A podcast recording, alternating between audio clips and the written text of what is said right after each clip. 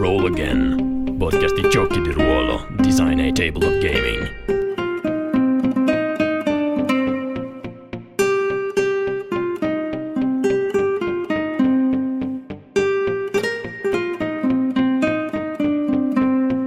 Buonasera e bentornati a Roll Again, podcast sui giochi di ruolo. Eh, come vedete dallo schermo, se ci state seguendo su YouTube o su Facebook, oppure lo sentirete dalle voci, questa sera noi di Roll Again siamo solo tre, ma abbiamo con noi un ospite speciale. Quindi stasera sentirete Alberto come ospite. Ciao Alberto Tronchi. Ciao a tutti. No, E ma nemmeno un po' di suspense. No, non mi piace. Eh, Le voci che sentite sono la mia, che sono Riccardo, poi abbiamo Valerio? e E ultimo Giorgio che è mutato. No, Giorgio No, che non è mutato. sei mutato. Ok, eh, la spuntata di questa sera si chiama Monadeco perché vogliamo un po' esplorare questo sistema eh, che Alberto ha creato insieme a The World Anvil e saperne un po' di più, sapere un po' di retroscena, ma adesso lascio la parola a Giorgio che ci parla un attimino di Alberto come se non fosse qui e poi iniziamo a parlare del tutto. Quindi male. No, eh, allora, Quello che diciamo durante le nostre sessioni. Esatto, beh, in realtà se qualcuno ci ha seguito nelle puntate precedenti sa benissimo, io ho dichiarato più volte di essere un fanboy, quindi in questo momento sono emozionatissimo. Vabbè, su Alberto in realtà game designer ormai abbastanza, direi, affermato nel panorama italiano.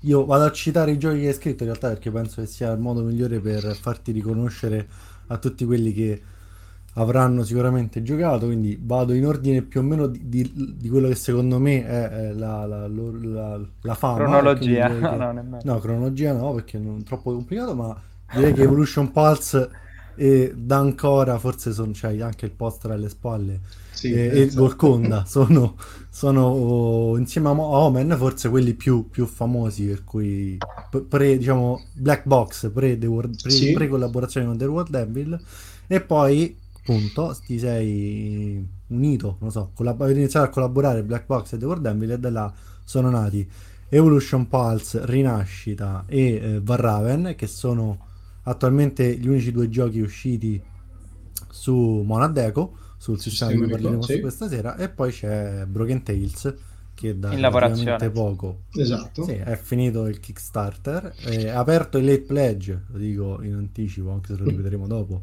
Andate e comprate, anche perché non si sa quando finisce, quindi magari domani vi svegliate e è finito. E quindi, insomma, esatto. E, e poi adesso. fine delle, delle esclusive. Esattamente. È l'altro gioco eh, che, che, mm, in- che sarà su, su Monadeco, anche se vedremo che magari stasera riusciamo a parlarne, sono un po' declinato in maniera diversa per tutti e tre, forse specialmente per Broken Tales il Monadeco, ma insomma ce ne saranno anche altri, mettiamola così. Esatto. Io, io almeno altre due li sto scrivendo, quindi Altri due. forse tre. Ma poi ne hai scritti un sacco con Black Box, se non sbaglio. Una volta sono andato nel sito e ce n'era una caterba. Sì, già a livello di più- pubblicazioni su- supero la dozzina. Ah, Una cosa un'altra. Vabbè, non No, vado sì, sulla vita privata, tipo... No, non evitiamo la vita privata. Questo, esatto. No, no, potremmo Quindi citarvi non tu- parliamo del mio passato da spogliare Ormai evitiamo. non interessa a nessuno. Quindi Vabbè, eh, riprendo un attimo la- in mano il tutto. Fabrizio, che qui non è qui stasera con noi purtroppo perché aveva impegni familiari, è, è comunque un grande fan di Fate come sistema e anche tu, se ho, capito bene, sei un- stato un giocatore di Fate di lunga data sì. e hai scritto comunque parecchia roba su, per, Fate, cioè Evolution Pulse è per Fate, da ancora se non Sì. sbaglio è per per Fate. Fate, Pataphysic Wonder per Fate, No Way Out per Fate, sempre.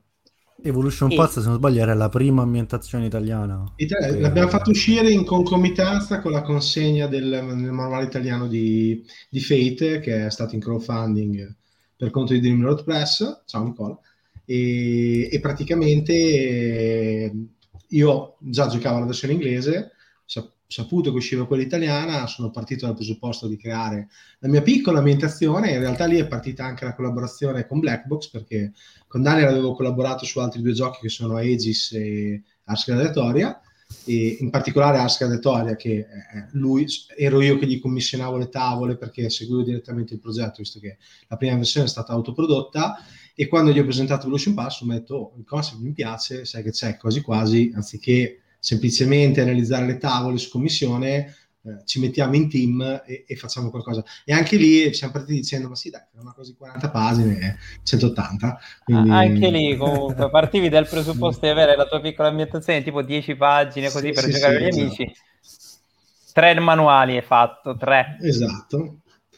E quindi quello è stato sì, è stata la prima ambientazione in italiano uscita, poi tra l'altro eh, l'abbiamo tradotta in inglese, solo che il mercato inglese comunque diciamo che Vilat di materiale ce ne ha, però ha avuto il suo riscontro e poi ce l'hanno pubblicato in spagnolo eh, e anche in, eh, in portoghese. Eh. Ok, ehm, a questo punto vi faccio una domanda, vado fuori scaletta e Riccardo mi ucciderà. Eh, ma il... No, così... Il plot twist nei primi tre minuti di... Esatto, faccio subito il portatore di caos. Eh, sì. No, ma scusami, ma a questo punto la domanda viene spontanea. Se eh, ti piaceva così tanto Fate, come mai hai deciso di creare il Monadeco? Allora, eh, intanto c'è da dare una premessa. Monadeco nasce eh, in maniera, diciamo, non proprio casuale, però per una fortuita combinazione di, di, di situazioni. Perché in realtà quando noi ci siamo avvicinati a, collabor- a collaborare con con The World Anvil, la prima idea era di creare con Evolution Pulse in nascita un, un'ambientazione per il mod system che eh, faceva girare nostalgia e tutto. Poi, affrontando il lavoro, confrontandoci principalmente con Tommaso, ma anche con Luca, eh, The World Anvil ci ha detto guardate, in realtà ci piacerebbe mettere il regolamento all'interno del libro, eh, perché ricordiamoci che Evolution Plus in doveva essere un libro di 180 pagine, sono 300 sempre lì, sempre. Siamo, sempre lì andiamo a battere. C'è la firma e, di Alberto. Sì, no, perché c'è, c'è, l'aneddoto da dire è che abbiamo Tommaso di, che, che, sta sempre sul chi vive col numero di pagine. Ma, ma sarebbe giorno... carino mettere Sarebbe carino mettere nella, nella, prima pagina del manuale, sai che ci sono tutti i copyright e cose, sarebbe bello mettere anche tipo quante, quante pagine erano commissionate e quante ce ne sono alla fine in realtà. Esatto. E praticamente quindi l'idea principale iniziale era appunto di collaborare creando semplicemente un'ambientazione e utilizzando il loro sistema. Poi in realtà eh, si è parlato di inserire un regolamento all'interno dell'ambientazione e a un certo punto parlando i ragazzi di Zero hanno proprio detto fai quello che, che, ritieni diciamo più opportuno, orientandoti verso il tuo gusto anche a livello di design. Eh, però mi hanno detto che gli piaceva l'idea di mantenere in un certo senso eh, l'idea del, cioè, le idee, le terminologie che sono alla base del, del Monad System. Infatti Monadeco utilizza, cioè la versione di Rinascita, che è la prima che abbiamo sviluppato, prende proprio, cioè uno dei miei obiettivi è stato utilizzare gli stessi attributi che ci sono in, uh, in Monad System, il Soma come valore da spendere per. Ho ottenuto lo stesso tiro perché in realtà mi piaceva come sistema di risoluzione all'interno del Monad System, che io ormai ad anni di Fate, ma in generale sono abituato a sistemi eh, molto light dal punto della gestione di, delle dinamiche di gioco. Quindi in quello il Monad System era piuttosto eh, è, è, bello complesso, cioè è bello crunchy per chi gli piace quel, quel tipo di giochi lì. E, e, quindi ho avuto questa occasione di appunto lavorare a qualcosa di diciamo che più leggero, però in realtà da più leggero è diventato qualcosa di completamente diciamo anche originale. E va da sé, ma penso che questo ve lo dirà chiunque si, si approccia game design, che quando devi mettere delle idee nel tuo gioco parti da quello che ti piace, cioè non, non è che ti devi inventare le cose da zero, prendi quello che ti piace e cerchi di elaborarlo al meglio della tua esperienza di gioco. Perché io dopo tanti anni di, di, gioco su Fate, Fate è un sistema che adoro, però come tutti i sistemi eh, ha i suoi pro e i suoi contro dal mio personale punto di vista, così come sicuramente Monadeco, cioè, sono al terzo gioco e tante piccole modifiche, tante piccole cose emergono negli anni, nel, nelle partite, nelle esperienze che faccio e quindi cerco di direzionarlo, come dicevamo prima, su Broken ad esempio, per essere un po' più snello rispetto a quello che, che si trova in Rinascita e soprattutto in Marraven. Quindi eh, di Fate mi piace quasi tutto, non è che posso dire, eh, però su quasi tutto avrei qualcosa da ridire, ma questo penso che sia normale, perché magari eh, penso sia anche un po' un tarlo del, di chi fa design, ti viene sempre da pensare a me questo lo farei così, ma questo secondo me è più funzionale così. Ovviamente, ripeto, sempre eh, rapportato poi al mio stile di gioco, cioè come, come a me piace giocare di ruolo, come magari cioè, eh, è, è, un particolare stile che non si discosta molto da qualcosa di classico, cioè una figura di un GM che gestisce e, e un gruppo di, di, personaggi che fa diciamo delle avventure delle cose, eh, però appunto eh, andando a prendere quello che piaceva di Fate e detto caro ragionamento adesso mi sto eh, diciamo chiudendo nel circolo dello stesso discorso, quindi guarda colgo l'occasione perché eh. magari qualcuno, qualcuno non, l'ha, non lo conosce, ma ecco, che, che, che, potrebbe succedere che qualcuno non lo conosca.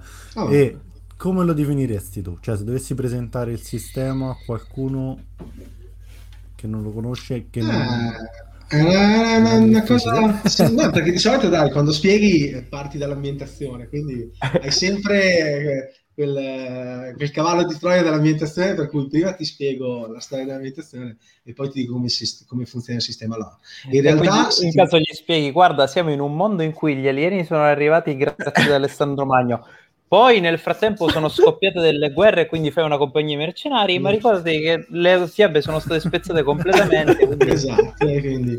No, allora, il discorso è questo qui, se dovessi parlarti di Monadeco come sistema, eh, la cosa che mi verrebbe da dirti è che l'assunto di base che è su Maladeco è sempre quello di partire eh, da quello che noi vogliamo raccontare, da quello che vogliamo narrativamente per il nostro personaggio e per le nostre storie.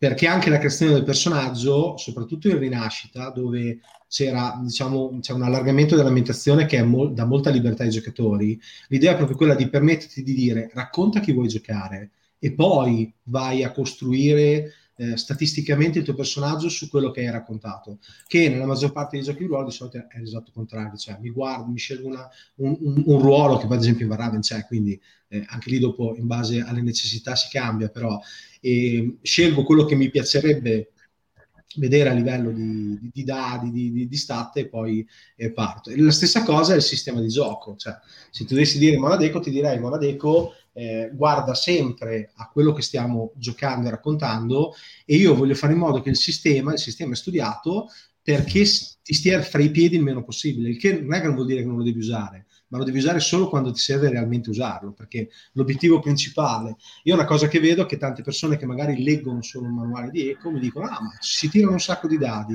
e li vedi che le persone non hanno giocato, perché in realtà sono più le volte che non vai a tirare dei dadi, ma comunque col sistema processo in azione e la risolvi rispetto alle volte che prendi in mano i dadi e vedi, perché di solito chi ha giocato sa che quando prendi in mano i dadi stai sempre un attimo sulle spine perché è l'unico momento in cui magari ti dice veramente male, quindi eh, queste sono le due cose principali che, che, mi verrebbe da dire nel momento che ti, dovessi, ti dovessi spiegare cosa fa Monadeco come sistema, cioè l'idea su cui eh, ho lavorato a livello di design. Poi, come dicevo prima, eh, raccoglie tante esperienze e tante cose belle di altri giochi, principalmente appunto Fate, PBTA, però in realtà, eh, ad esempio in Broken Tales, magari qualcuno lo noterà quando vedrà tutti gli scenari, c'è tanto anche un pizzico di OSR perché ho inserito tante tabelle negli scenari, si tira quando si arriva in un posto e si generano spunti per il GM per gestire una situazione che magari è diversa di partita in partita proprio perché hai uno spunto casuale che poi ti devi gestire.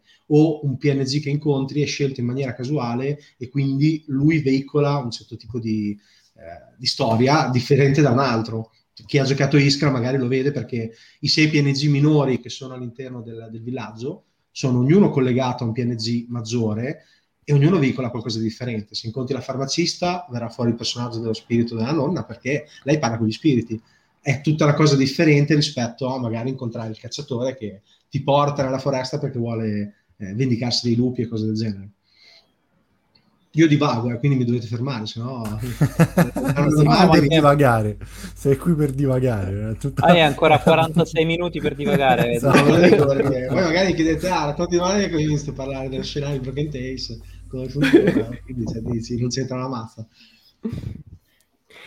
E vabbè, allora, eh, io in realtà volevo approfondire un po' il come è nato l'incontro, fisicamente, l'incontro con The World Anvil, quindi han, ti sei proposto o ti hanno chiesto, se non mi ricordo già più, di scrivere un... Allora, è nato da stima reciproca, perché per, per un paio d'anni siamo stati vicini di stand a Lucca, Poi l'anno del fattaccio condividevamo lo stesso appartamento, eh, che è stato un primo anno che ho portato i ragazzi di Zorn Devil in questo posto praticamente a 40 km da Lucca in cima a un greppo e penso che mi abbiano forte quell'anno perché era più il viaggio per arrivare però un ristorante spettacolare. L'anno dopo invece ci siamo trovati tutti in una casa non molto distante da Lucca per cui avevamo tante serate anche per fare delle chiacchiere, per parlare di, di quello che ci piaceva È stata alla fine una cosa reciproca, nel senso che parlando è emerso che a me come autore, a Daniel come, ci sarebbe piaciuti eh, sarebbe piaciuto collaborare con loro perché come realtà The World Anvil è,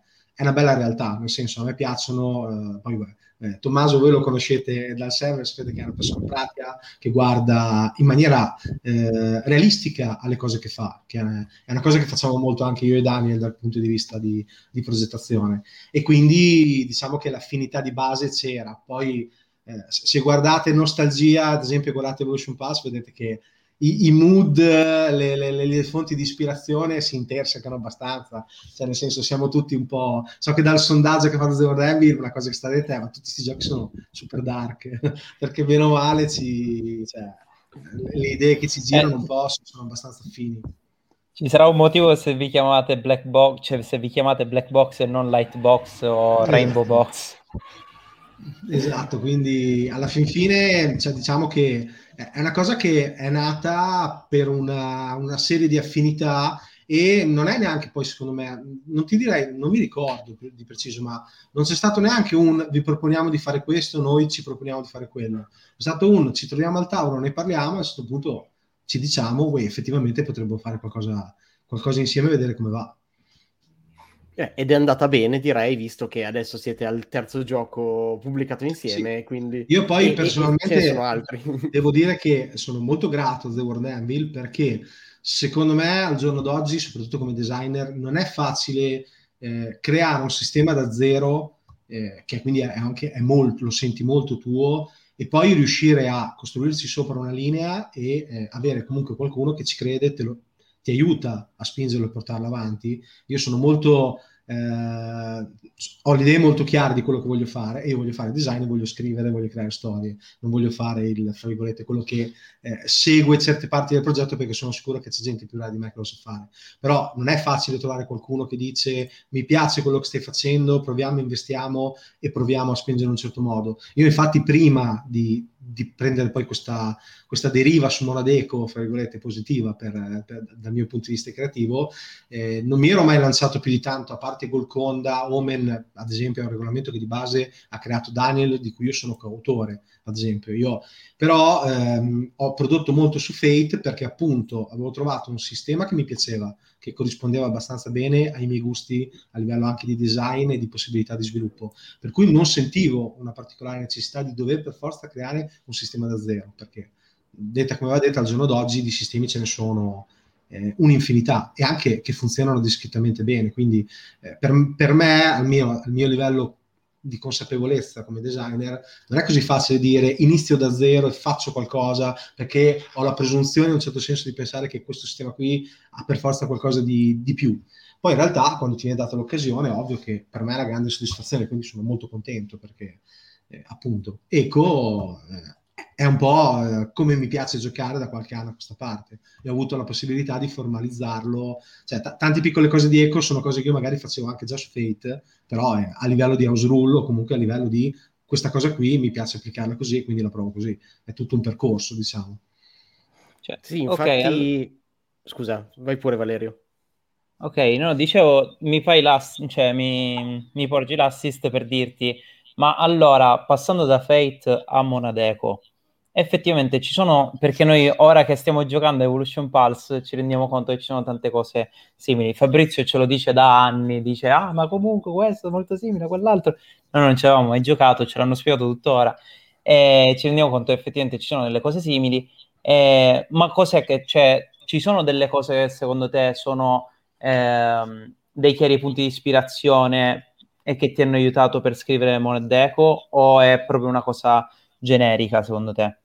No, no, ci sono, ci sono, dei passaggi. Allora, ad esempio, una cosa fondamentale, che è la cosa che a me piace più in assoluto di Fate, ed è quello che cerco di, di portare anche su Echo, che secondo me Fate è un'ottima sintesi di un gioco che dà una buona importanza alla narrazione, quindi a come si comporta la narrazione del tuo personaggio, a cosa porti delle sue caratteristiche narrative che poi vengono processate dal sistema per diventare bonus e tutto il resto.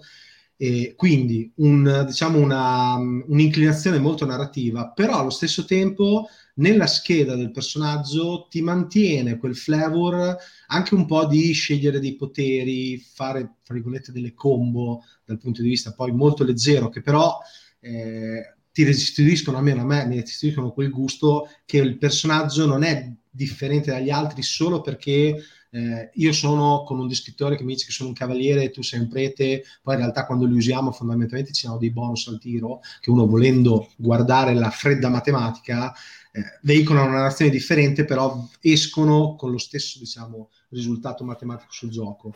Ma ti permette di avere sulla scheda tramite i talenti delle piccole eh, branche di abilità speciali che eh, ti differenziano ancora un po' di più dagli altri. Infatti, una cosa che mi hanno sempre detto, e io ho sempre detto, guarda, è, è fortemente voluto, se voi guardate tutti i giochi che ho scritto su Fate, i talenti del, di Duncora, di Evolution Pass, sono molto più complessi del talento medio di Fate.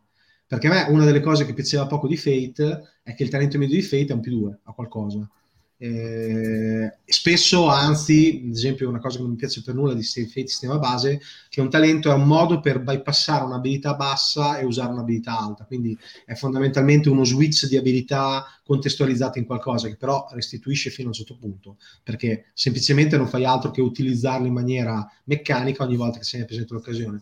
Se uno guarda i talenti di, già di Evolution Pass, che è il primo che ho scritto, molti eh, un, cioè, non sono un mostro degli Obscura, è hai un più due a fare determinate cose, lo, però appena dimostri di essere un mostro lo perdi perché eh, stai, stai, facendo vedere a tutti che appunto non sei un vero umano.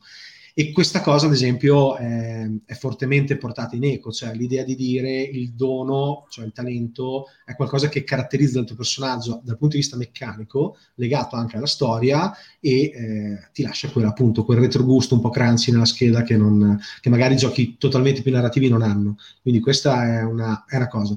E poi un'altra cosa portata sicuramente da Fate è il discorso degli approcci, attributi, il modo in cui vengono utilizzati. Cioè, veicolare la narrazione in base a cosa racconti del tuo personaggio e poi darti a te giocatore un riscontro dal punto di vista matematico perché eh, se sei feroce in Varane con il tuo personaggio e ti comporti in maniera feroce eh, ovviamente diciamo che i tuoi tiri sono avvantaggiati però stai imponendo una fiction, una narrazione che appunto spinge in una particolare direzione perché in realtà una cosa che eh, ad esempio spesso chiarisco, perché uno dice ah ma io mi metto un più 3 da qualche parte, faccio tutto con quello e, e, e io ti dico va bene così, perché comunque uscirà sempre una storia dietro alle azioni del tuo personaggio, veicolata da questo, che comunque ti porta in una direzione che prima o poi arriverà al punto che non lo vuoi fare magari in una determinata situazione e ti toccherà usare un altro, che è quello che poi è una delle tante cose che viene criticata anche in Fate, ma anche in Fate in realtà se uno gioca si rende conto che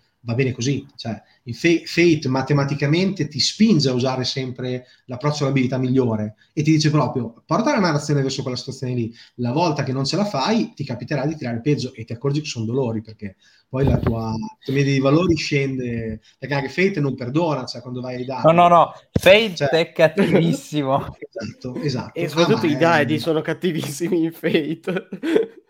Eh, esatto. Il bot di Eco lo ha truccato Giorgio, almeno sappiamo con chi prendercela. Quello di Fate invece non lo sappiamo, ma tira sempre col, col meno, non c'è nemmeno lo zero.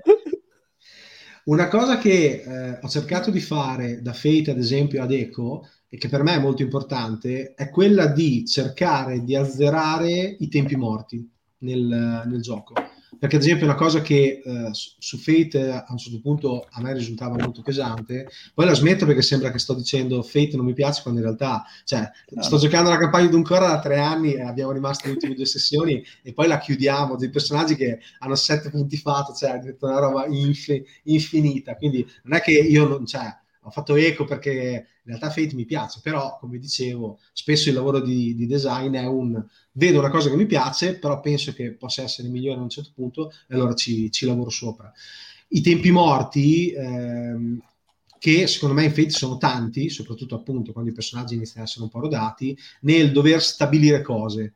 Infatti, e invece in eco, quello che io voglio cercare di ottenere è l'esatto contrario, cioè ci fermiamo a stabilire cose solo quando andiamo a un tiro, ma anche lì la maggior parte delle cose che dobbiamo stabilire vengono processate o prima da quello che emerge dalla scheda del personaggio, quindi sono già pronte ad andare avanti, un dono ti dà questo, l'attributo che stai usando, o dopo, cioè abbiamo risolto il tiro, dobbiamo solo decidere delle cose e senza perdere però appunto la valenza narrativa, perché ad esempio eh, usare il, cioè raccontare quello che stai facendo in relazione al descrittore del tuo avversario ti può permettere di abbassare di uno o di due ed è una cosa che cercate di tenere anche in eco, è il fatto che uno o due punti si fanno sentire pesanti quando vai a un tiro, quindi non è un lavorare sulla narrazione così, tanto perché oh, già che ci sono mi piglio un più uno e magari va meglio, eh, mi piglio un più uno perché con un più uno eh, spendo un punto somma in meno, tiro un dado in meno, eh, cambio in maniera piuttosto considerevole le, cioè le, le, le, probabilità di quello che sto facendo.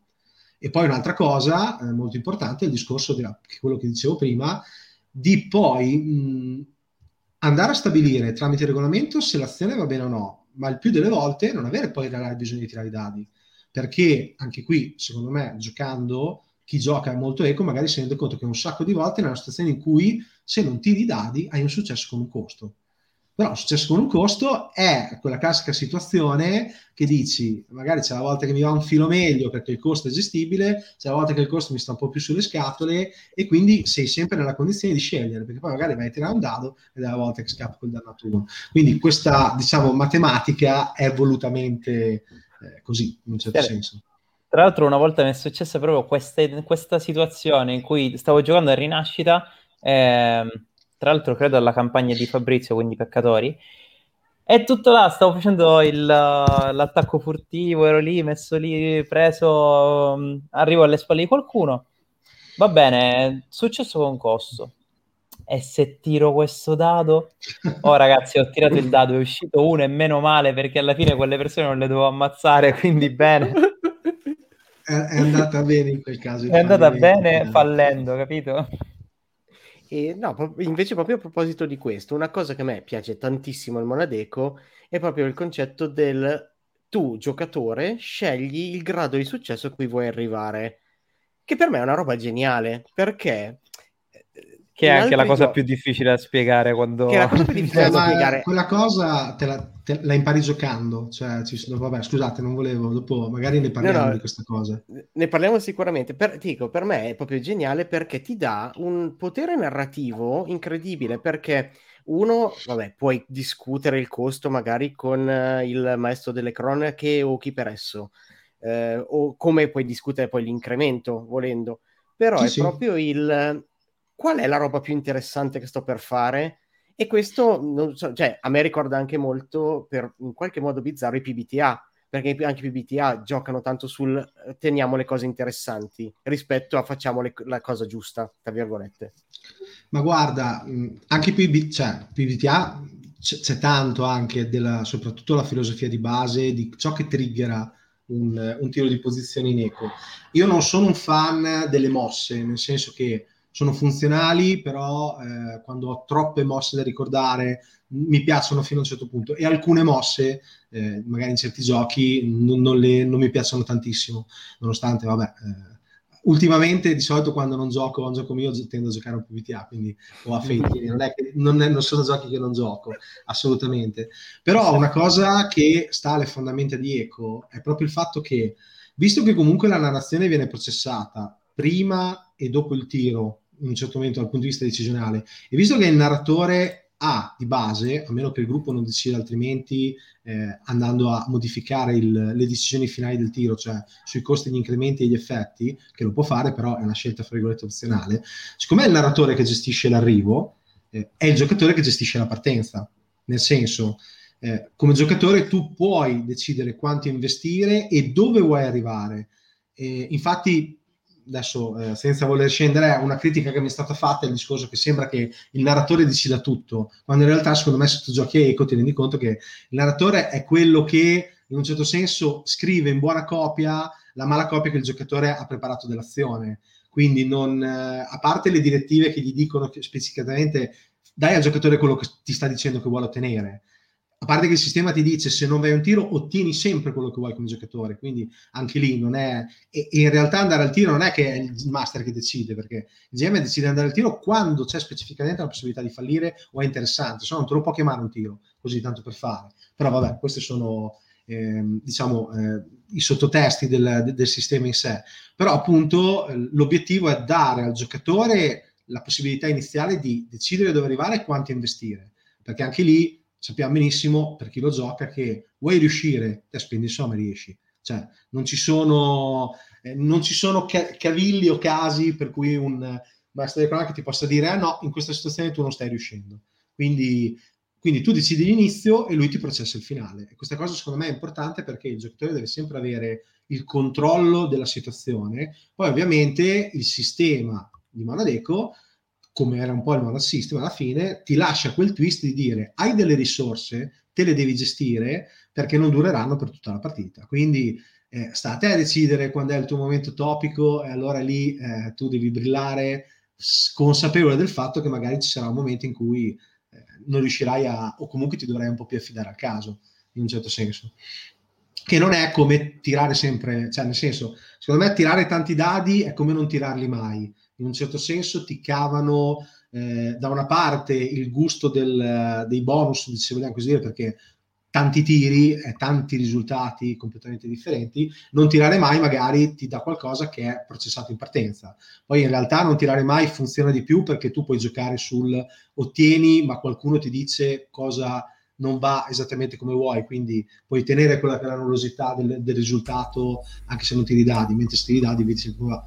La mia idea è di stare in una via di mezzo a cui appunto tiri i dadi in, quando il giocatore li vuole tirare, accettando il fatto che può andare male. Che poi comunque sottolineo sempre il fatto che un fallimento non è detto che non ottieni quello che vuoi, è che non lo ottieni al controllo che vuoi. vuoi. Esatto. Perché mh, se è la cosa più plausibile comunque perché il master del cronaca non dovrebbe dirti se tu spingi uno, l'esempio che c'è nel manuale, oltre il, il parapetto di, un, di, della cosa, di un, di un castello, eh, cioè, la soluzione più probabile è che magari tu voli di sotto con lui, no? che, che, che, sia lui che, che non cade. Sì. O che qualcuno magari ti vede e quindi ti identifica subito. Esatto. Cioè, ci sono un sacco di eh, possibilità narrative proprio sia, sia nel fallimento che comunque è una cosa che realmente ho visto in pochi giochi, non, beh, non, è che sia questo grande conoscitore di giochi, però tra i, quelli che ho giocato o letto, il fatto che il fallimento porti avanti la narrazione è proprio in pochi. Perché, vabbè, facciamo l'esempio stupido di D&D, D&D fallisci, boh, hai fallito, non, non c'è niente che ti porta sì. a, esempio, a fare qualcos'altro. Ha un meccanismo su cui ogni eh, superare un ostacolo può diventare un successo pagando un costo minore o maggiore. Però anche lì cosa succede? Che la meccanica funziona, però ti stoppa. Nel senso, hai fallito, andiamo a patteggiare un costo che ti permetta di riuscire nell'azione.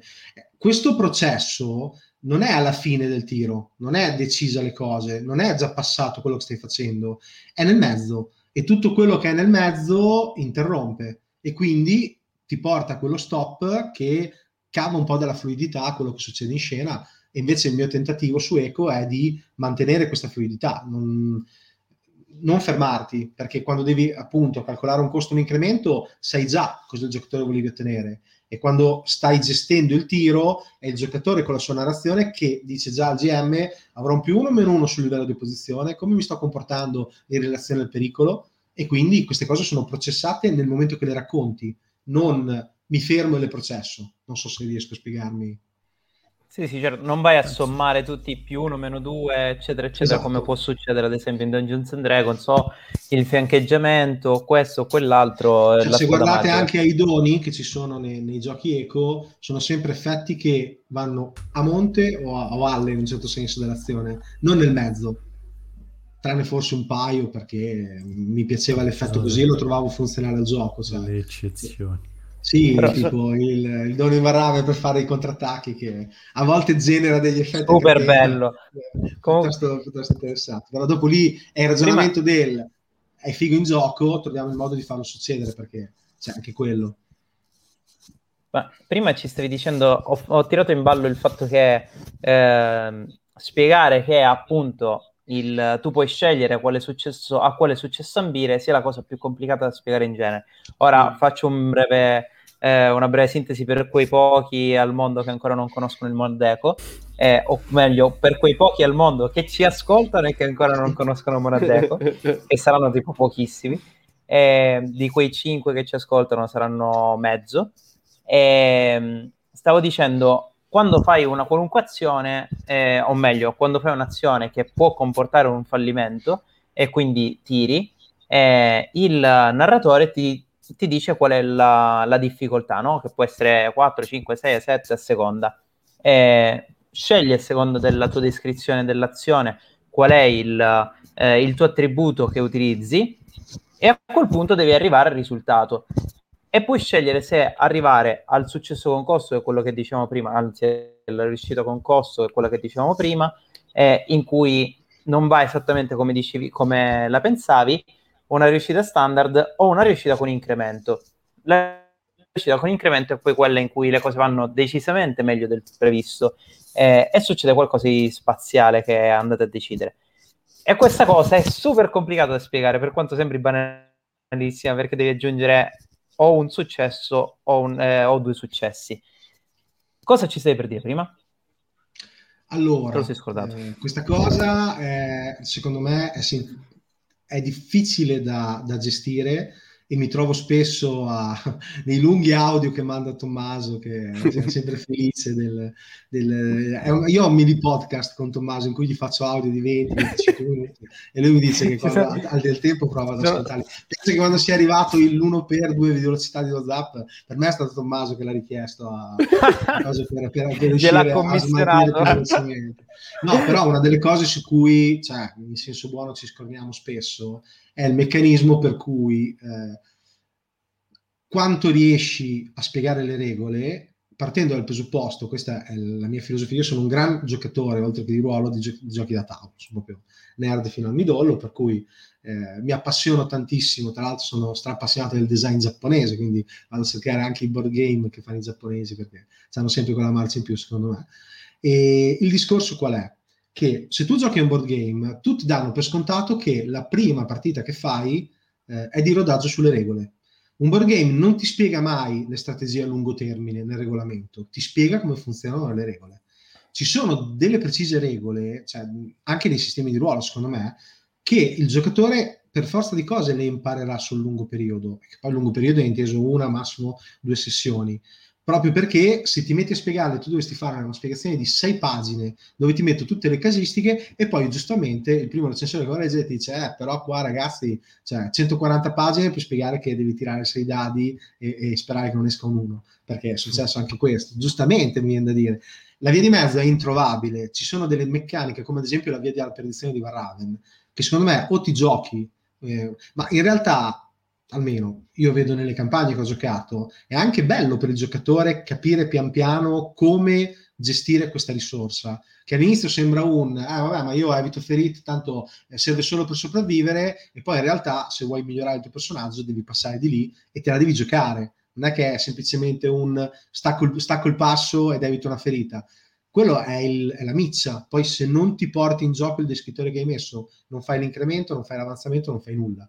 Però non sono dinamiche che sono facili da spiegare. La stessa cosa è il discorso della gestione dei tiri, perché è una dinamica per cui ehm, una persona parlando mi ha detto guarda, l'unica meccanica che si capisce immediatamente in un gioco di ruolo è tira un dado, somma un bonus, supera una soglia, punto. Qualsiasi altra eh, dinamica che tu decidi per la risoluzione non sarà mai compresa pieno nel, nei, primi, nei, primi, momenti. Perché un'altra cosa che noto spesso, eh, è il fatto che chi legge un regolamento eh, legge, non gioca e si fa tanti dubbi, è normale, questo lo faccio anch'io, quindi non è che sto dicendo ah, la gente dovrebbe applicare, lo facciamo tutti, è una cosa istintiva, abbiamo, naturale. Perché compriamo più giochi di quanti ne giochiamo. Esatto, esatto, esatto. Però lì cosa succede? Che ad esempio quando tu prendi un board game e ti fai queste cose qui, te ti fai la tua strategia nella testa che è esattamente funzionale, poi vai a giocare la prima sera e scopri che la tua strategia praticamente ti, ti fa giocare come, come il pirletti del tavolo che, che fa caso. Perché tu pensavi che funzionasse così e poi scopri che in realtà non lo è.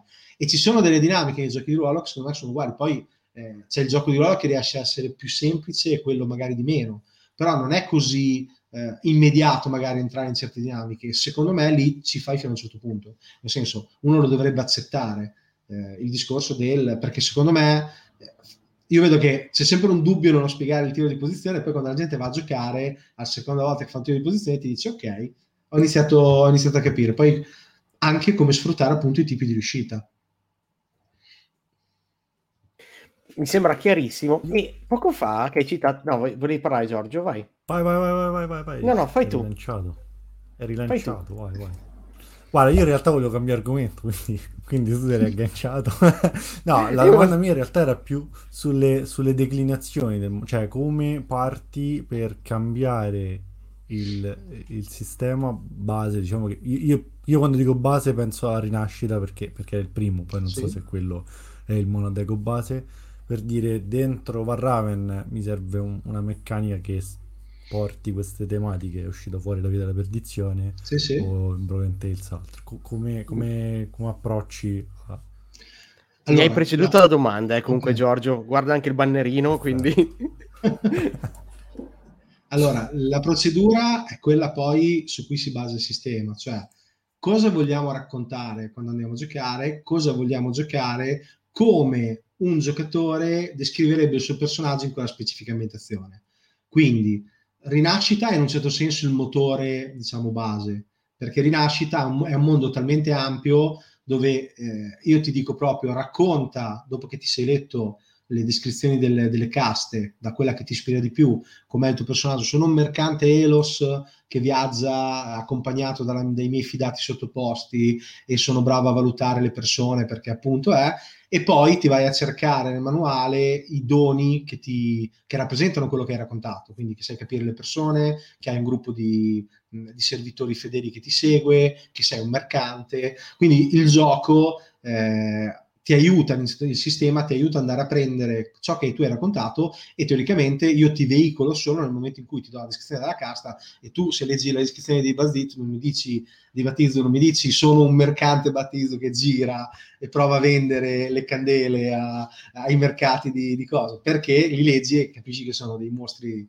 folli che, che vogliono distruggere cioè, quindi diciamo che quelle due o tre pagine di casta ti danno il kick per dire ok, mi visualizzo un personaggio senza magari neanche sapere troppo dell'ambientazione, però penso che sia chiaro che se ti leggi le descrizioni di Narta esce un personaggio selvaggio, cacciatore, esploratore, non esce fuori un accademico, proprio perché le, quelle, quelle cose lì servono lavorando su Varraven il problema è stato inverso, nel senso eh, Varraven è molto specifico, tu giochi una compagnia di mercenari, non esci di lì, quindi io devo fare in modo che tu non crei qualcosa che non sia un mercenario combattente.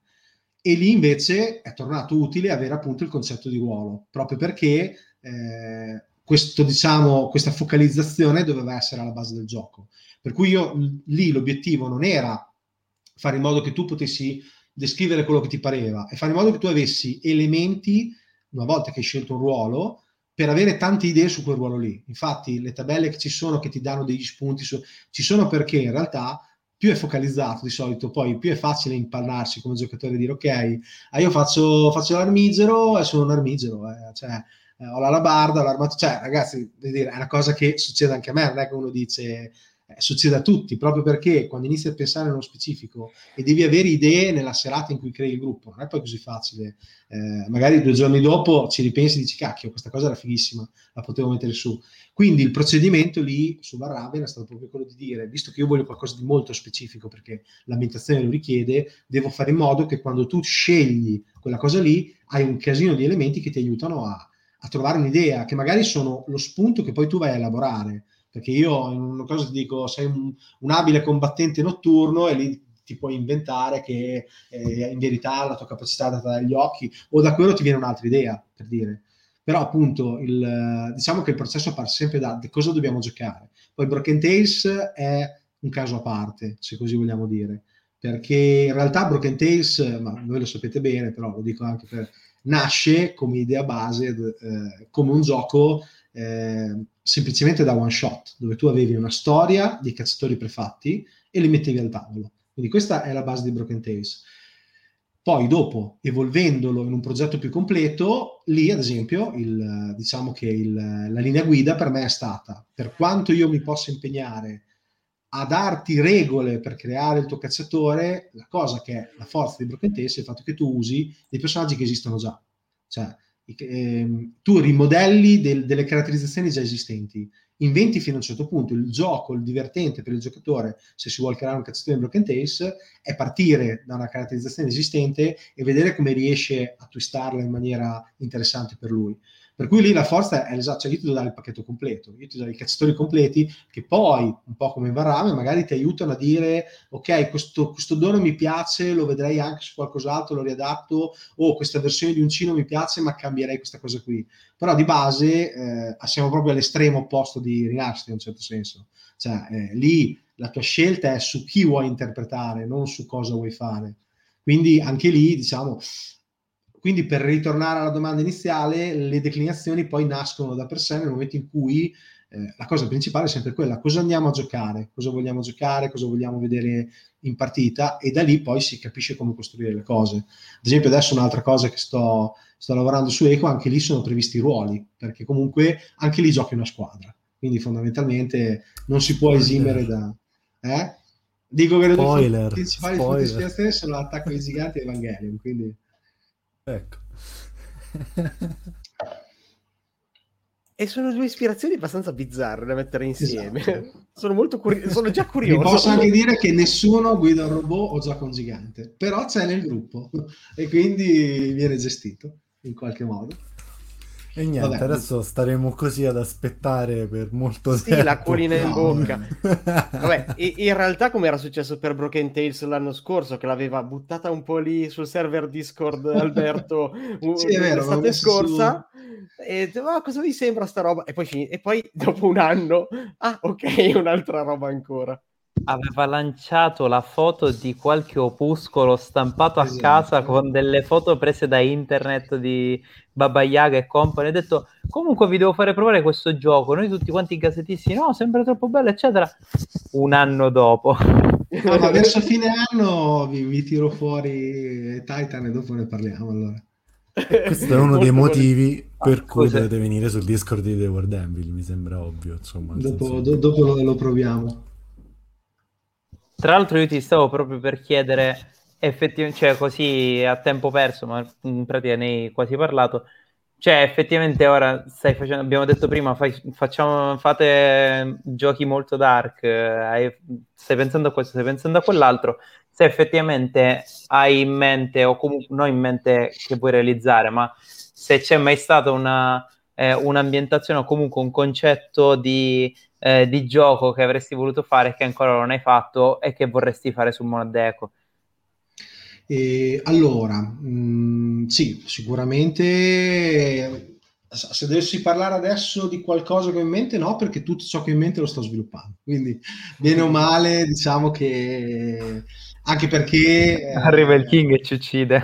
No, no, no, nel senso, in realtà, come vi dico, eh, a parte questa cosa di cui vi ho parlato, ad esempio anche la nuova edizione di Golconda pesca da Monadeco sul sistema, quindi eh, poi anche lì è adattato al discorso che lì il focus è esploriamo una città che, a prescindere da quello che farà il giocatore, rimarrà lì per l'eternità. Quindi eh, puoi scoprire dei segreti, ma non li puoi scoprire tutti. L'idea alla base è quella. Quindi che il gioco, la città generi situazioni segreti, quartieri, ma che ti lasci sempre quel senso di fondo di ne hai visto un pezzo infinitesimale del, nella sterminata cosa che è. E, però sul discorso poi sui dark, scusami, eh, prendo la palla al balzo per dire una cosa, perché uno dice ah, hai solo ispirazioni dark o in generale, eh, io penso che una cosa che è abbastanza comune e normale è che eh, fermo restando che magari, ad esempio io a livello di design non sono, cioè mi piace giocarli ma non mi sento assolutamente in grado anche di, di sviluppare giochi eh, che magari prendano certe tematiche anche molto vicine alla realtà, che portano a esplorare certe situazioni, quindi mi piace giocarli, ma non mi sento molto nel mio. Quando ti piace il, comunque un gioco che porti situazioni drammatiche, di solito le veicoli attraverso o il combattimento, cioè comunque la, l'action, quindi situazione... E io ammetto che a me piace molto giocare per creare situazioni in cui ci siano delle cose concitate da gestire, quindi un'estetica anche, fra virgolette, manga nel senso delle, delle situazioni action. E, e, l'altra cosa è il senso di oppressione dato da qualcosa, cioè di solito quando tu hai una minaccia prestabilita o nell'ambientazione o nelle situazioni che emergono o nel gioco, questo di solito veicola un, una bella situazione che per che altro spinge i personaggi ad andare avanti a fare cose. Quindi eh, secondo me è abbastanza normale sfociare un po' nel dark eh, quando crei le cose. Poi è un'estetica che mi piace in generale, quindi non è che posso dire eh, che, che, che, così eh, risulta dalle idee. Si parte spesso da opere, da, cioè, da cose così. Io quando vedo una roba come il eh, quello sulle, adesso non so se avete presente che si chiama, mi ricordo le creature estinte, ma non mi ricordo il nome principale, comunque è un libro che è una storia inventata che parla di questo tipo che studiava appunto le creature mitiche eh, come le sirene minotauri e poi il libro è pieno di tabelle anatomiche proprio disegnate sempre dall'autore in maniera perfetta di tutte queste creature, cioè te leggi quella roba lì e dici eh, la mia mente si triggera in maniera impressionante, quindi Comunque a livello di concept, di cose che ancora non ho messo a sviluppo, no, ripeto, non per fare quello che dici, ah, eh, però effettivamente ho, ho la caratteristica eh, di essere piuttosto prolifico, eh, perché ci dedico tempo, poi una cosa che ho detto anche ad esempio quando mi è capitato di poter fare il corso per Tambù agli autori è che questo è in qualsiasi attività voi fate, più lo fai e più costanza ci dedichi, più diventi in un certo senso bravo nel farlo, ma bravo non nel senso che fai cose bellissime, bravo nel senso che sai organizzarti il tempo, sai focalizzare le idee, sai tenere, sai tenere il pezzo, sai arrivare al progetto. Ad esempio, io una cosa rispetto ad anni fa è che quando inizi a provare la beta di un gioco, io una volta provavo la beta e poi su 100 pagine 90 le tiravo proprio via e ripartivo da capo. Adesso è il contrario, cioè di solito ho quelle 10-20 pagine e dici ok, sta roba proprio non funziona o non vado dove dico io, però il grosso è quello che pensavo ed è tanta roba eh. quando tu sei dietro lo sviluppo di qualcosa perché eh, c'è tutta una fase di, process- di, di, processo di gestione, di elaborazione che riesci a, a tenere sotto controllo mentre le prime volte giustamente sei in balia del tuo estro e di quello che tu pensi che debba accadere che regolarmente non accade mai. Quindi... Bene, io ti volevo fare una, invece una domanda, una curiosità che mi è venuta in mente. Eh, adesso siamo a due anni dall'uscita di, da, di Rinascita, che, che, è il primo sì. gioco che hai sviluppato con Monadeco. Cambieresti qualcosa in quello che hai fatto? Su Rinascita? Sì. Allora, eh, vorrei dire i nomi eh, Ekat Darusarru perché penso che è la critica che più arriva, ma io in verità qui faccio, eh, faccio lo, lo, lo, tiro fuori il mio orgoglio autoriale di cui i nomi vanno bene così, che siano incomprensibili perché se, se, non li mettevo così, presi dal sanskrit, da quelle lingue lì, mi dicevano, ah però manca il fleuro dell'ambientazione. Ci sono i nomi complessi, ah ma i nomi non sono pronunciabili, allora non siete mai contenti. No, scher- scherzi a parte. Eh, sicuramente sì, ma io penso che questo ragionamento sia applicabile a qualsiasi gioco. Cioè, se tu mi dici Varraven, eh, ci sono delle cose che cambierai in Varraven ed è uscito da, da, qualche mese, ma penso che questo te lo direbbe qualsiasi designer su qualsiasi gioco, nel senso, a meno che secondo me non crei un gioco che è incredibilmente focalizzato e a quel punto sicuramente quando arriva a funzionare, visto che deve veicolare una, una specifica storia, una specifica situazione, cioè o non l'hai, fra virgolette, lavorato abbastanza e quindi c'è un buco in un certo uh-huh. senso, oppure l'hai lavorato abbastanza e sei soddisfatto. Ma eh, ad esempio l'impostazione di eco in generale dei giochi che scrivo, che ho sempre scritto perché anche Fate è così, è appunto quella di eh, non avere quella specifica cosa lì, avere dei pilastri, avere delle idee, avere un mood e poi lasciare al gruppo la possibilità di, eh, di lavorarci sopra, perché alla fine è il, gio- è il, modo di giocare che a me dà più soddisfazione. Quindi anche qui dovrei dire sì, modificherei, ma poi molte delle modifiche non sono tanto a livello meccanico quanto a livello di quello che il gioco ti fornisce perché ti rendi conto che magari, ad esempio, Rinascita, secondo me, ha il grande, buco di non avere dei meccanismi per generare degli spunti di gioco legati alle varie zone del mondo, alle varie culture. E uno direbbe, cioè, Tommaso mi direbbe, no, altre 40-60 pagine non ci stavano nel manuale, quindi no, però se nel momento che si parlava dell'espansione, io una cosa che ho sempre detto, ragazzi di World Emil, l'espansione di nascita dovrebbe essere principalmente una sorta di tool per il GM, non per avere centinaia di storie prescritte che poi alla fine cioè, sono belle da leggere ma non te le giochi, avere proprio dei meccanismi per creare situazioni legate sia al selvaggio che al, cioè, avere la tabella che ti dice che, eh, che, poi è quello che ad esempio avete fatto anche voi nella campagna che avete giocato o in ogni campagna che viene giocata. Però è ovvio che, come tutte le cose, se io ho degli spunti che mi aiutano, poi è facile far muovere l'immaginazione. È un gioco. Dove, dobbio- un gioco. dove dobbiamo firmare per avere questa espansione? Dovete convincere il, il, il, il King Tommaso. Del, del, no, allora in realtà ecco, una, una, cosa che sicuramente, ecco, se, se dovessi dire a livello di sviluppo, una cosa che mi mancherebbe è ritornare bene su Rinascita, cosa che mi riprometto e sono sempre lì che prendo i file, ci guardo tutto, e poi dopo cioè, c'è il progetto dopo che magari è anche normale così, cioè, c'è Broken Tales che ha fatto tanto di più di quello che si aspettava e si merita un certo tipo di cura, il tempo è quello che è e si cerca di fare il possibile, però... Eh, ecco, quello potrebbe essere una cosa che, che mi piacerebbe mettere, diciamo, metterci, rimetterci mano per bene. Poi Rinascita ha avuto la sfortuna di uscire nell'anno del Covid, in un certo senso. Per cui, ad esempio, è un gioco che ha avuto il suo lancio a Lucca, non ha avuto la sua play, non ha avuto eh, la possibilità di essere portato in giro, essere fatto giocare più di tanto, che sembra una cavolata, però ci sono anche quegli elementi lì purtroppo. Invece quando è uscito Varraven o Broken Tales la gente era già più abituata a giocare online, a, ad approcciarsi al gioco indipendentemente dallo vedo in fiera no. Quindi è tutto un altro tipo di... Il Covid nella sfortuna ha sicuramente aiutato tanti progetti, secondo me, avere più visibilità in un certo senso, perché la gente magari è più, più attenta a quello che succede anche online a livello di nuove uscite. Ok, eh, allora, visto che siamo quasi a un'ora e che è volata veramente, anche se ci sarebbero mille altre cose da chiedere, facciamo una, ru- una rubrica che abbiamo inventato noi che è facciamoci una domanda, diamoci una risposta. Quindi Alberto, fatti una domanda.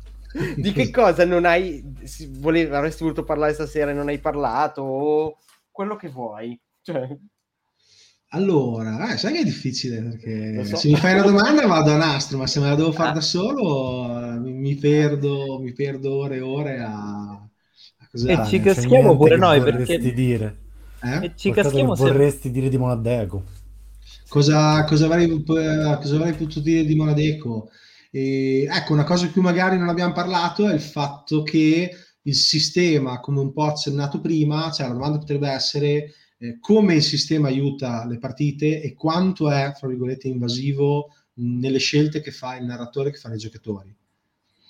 Quello poteva essere una cosa interessante, ad esempio.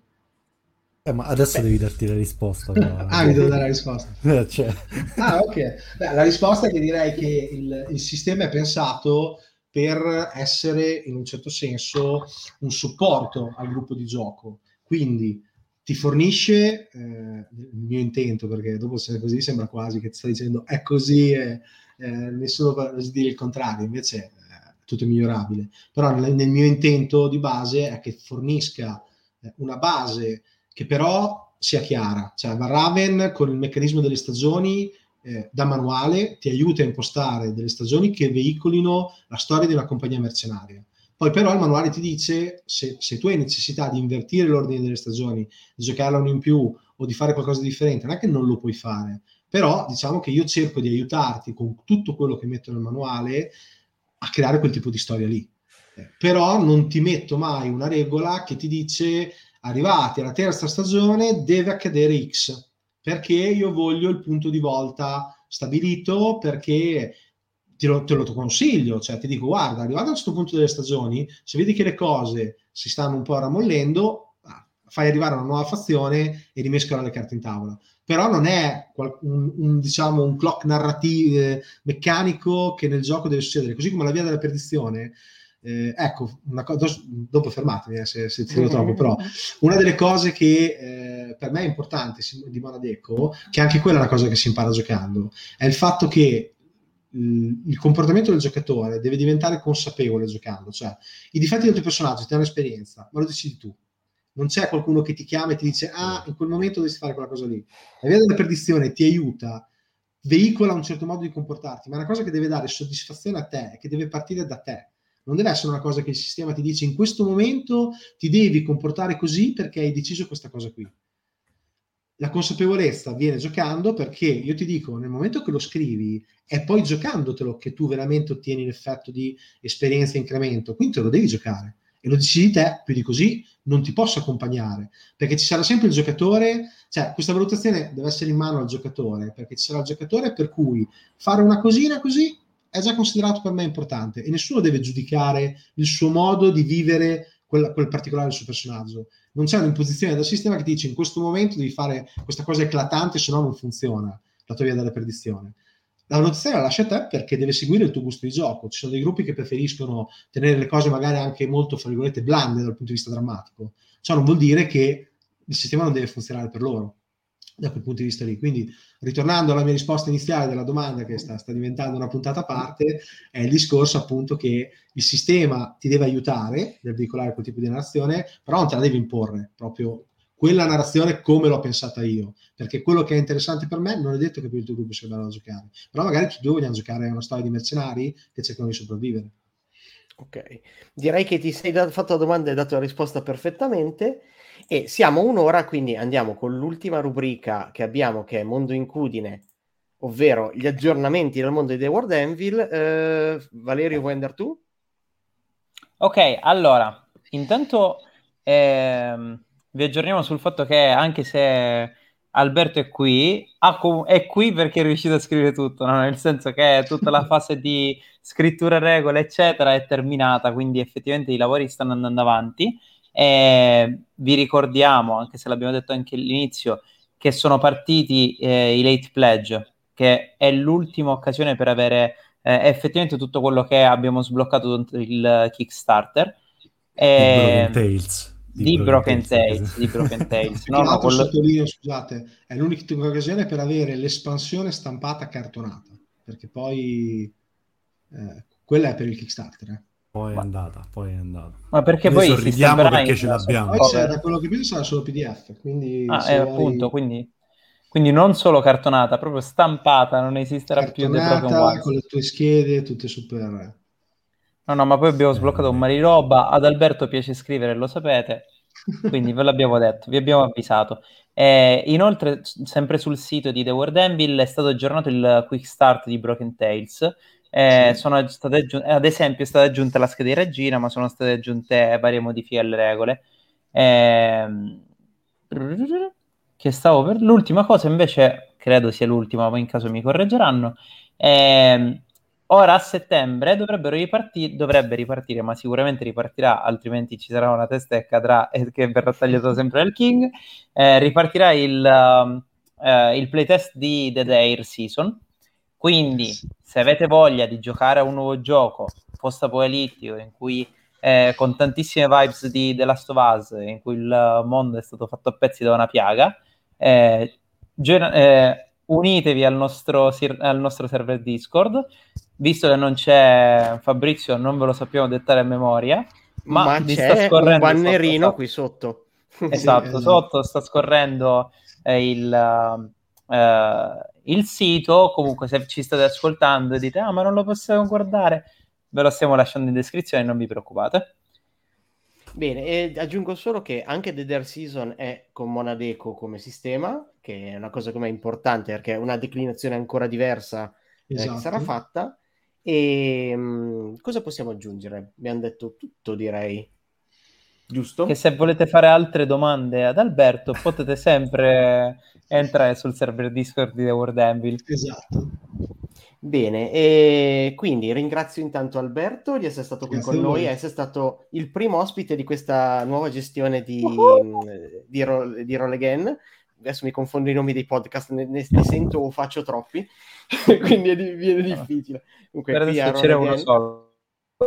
Eh, ma ne ascolto molti di più. E quindi grazie tante Alberto, è stato grazie molto interessante perché comunque sono argomenti che mh, ci piacciono e che penso che a tutti quelli che giocano i vostri giochi possano interessare. Eh, ringrazio i miei compagni di Malefatte per essere stati qui stasera e dico a, se volete venire a parlarci sul server appunto Discord di World Anvil, abbiamo messo i nostri nick eh, in, insieme ai nostri nomi, quindi potete venire a insultarci direttamente sul server. E detto questo, direi che vi auguro una buona serata e ciao a tutti. E ciao a tutti. Ciao a tutti. Ciao.